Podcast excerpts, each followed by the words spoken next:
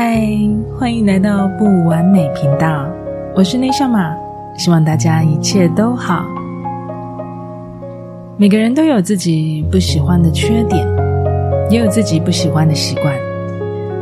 比较费力的就是要改变旧有的习惯，很多旧的模式想要改变却还改变不了的时候，好像我们一直专注在旧的事情上面，也不是一个很好的办法。倒不如加入一个新的开始，或许也是一个比较可行的方式。意思是说呢，当我们还改变不了不喜欢的模式，但是我们可以选择不要再建立一个你未来又要想办法改掉的习惯。比方说，我自己现在很少喝饮料，因为我曾经花很久的时间才戒掉这个习惯的，所以现在上班的时候。啊，大家都在订饮料，有时候还是会想喝，我就会选择不会每一次都加入，因为这样我才不会又建立一个喝饮料的习惯。也就是说，我不再加入一些不好的习惯。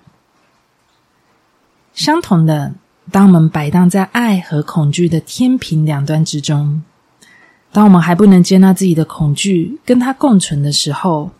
我们也要先停止植入负面的暗示，因为所有负面暗示都只会增加我们内在的恐惧。所以，这集来聊聊，在生活中有哪一些无意识一直影响着我们的负面暗示。负面暗示这种东西哦，它是一种潜移默化藏在我们生活中的。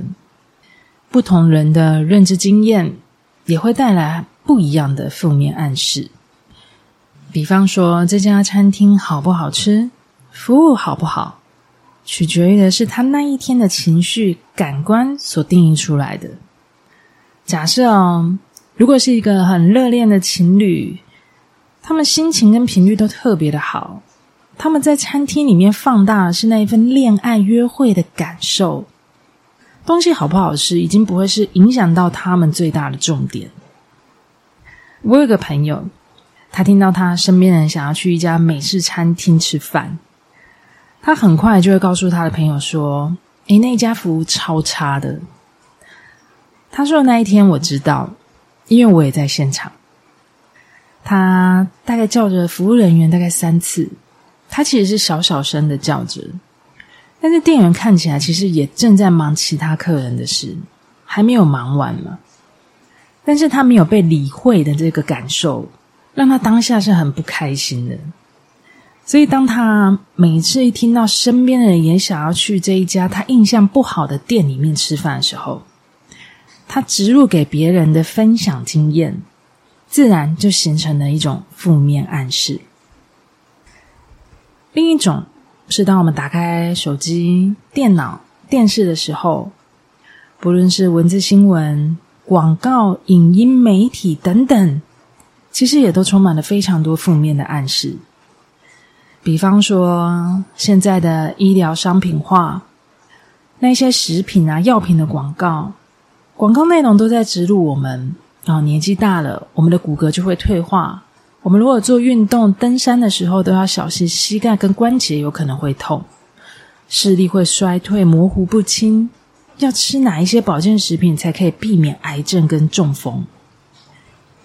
这些默默植入在大脑里面的广告、文字、图像，都是在强化我们年纪大就是会衰老、病痛的这些问题，导致有很多年纪渐渐变大的人呢，都认定了年纪大身体就是会不好，而不是去强化我们可以怎么样的去维持我们健康的身体。却都是害怕生病跟老化，在字义上面强调不同，结果就不同，能量也不同。比方说，有两个人都在做同样的事，第一个人他在吃东西或者在做运动的时候，他总是说着多吃这一些，还有做运动才不会生病。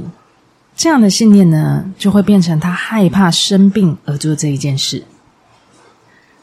第二个人，他想要保持健康活力的身体，而去选择他所吃的食物，跟选择固定去做运动，他就真的很健康，他的信念是因为健康活力而做这一件事。他们看起来的行为都一样，差别在于有没有对自己的负面暗示在里面。所以，信念聚焦在什么上面，结果就会不一样。再举一个我身边一个负面暗示的真实例子：许多人在新的一年啊，都会到庙里面抽个签、算个命牌，或是抽一张塔罗牌。如果当你听到你抽的签诗牌卡是不好的，老师又说着你的流年不顺，这是不是很容易被影响？在不相信的情况下，可能又再换一家庙宇，再一次去抽个签，再换个老师问问看。当我们在这么做的时候，负面暗示就已经进来了。在我身边啊，就有一位长辈。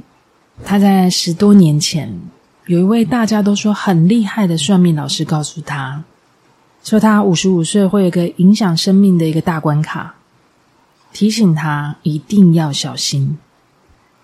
那一年他五十岁，但是在那一天之后，他一直无意识的担心五十五岁的那一年自己有没有办法过这一关。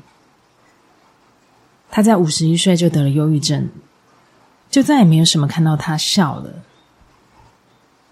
这个负面暗示哦，到现在他都还走不出来。当他跨过了五十五岁，他的忧郁症都没有好。我自己认为，权威、专家和老师，他们其实是更是要小心的用词。他们说的每一句话，都会大大影响一个人。当我们都失去了自我的力量的时候，全盘相信的时候，这一些话足以影响一个人的生死。所以，不要随意接收生活中负面的暗示，真的非常重要。选择怎么看，选择怎么听，开始为自己加入讯息分类的选择，剔除你不需要的杂讯。这也是建立一个新的开始。当我们都还不能全面接纳自己的恐惧，就别再增加自己的害怕了。帮助自己摆脱一些负面的暗示，才能慢慢的不被影响，才能更清醒、有力量的过生活。这一集就分享到这里，希望你们也喜欢这一集的内容。如果你们有想听或想聊的主题，欢迎你们到我的 IG 内夏玛讯息留言分享给我。如果喜欢我的节目，记得要订阅我的频道，也请你们记得帮我留下五颗星的评分，也帮我推荐给你们身边的朋友。非常感谢你们的行动支持，也非常谢谢你用你们最宝贵的时间收听了不完美频道。我是内向马，我们下次见。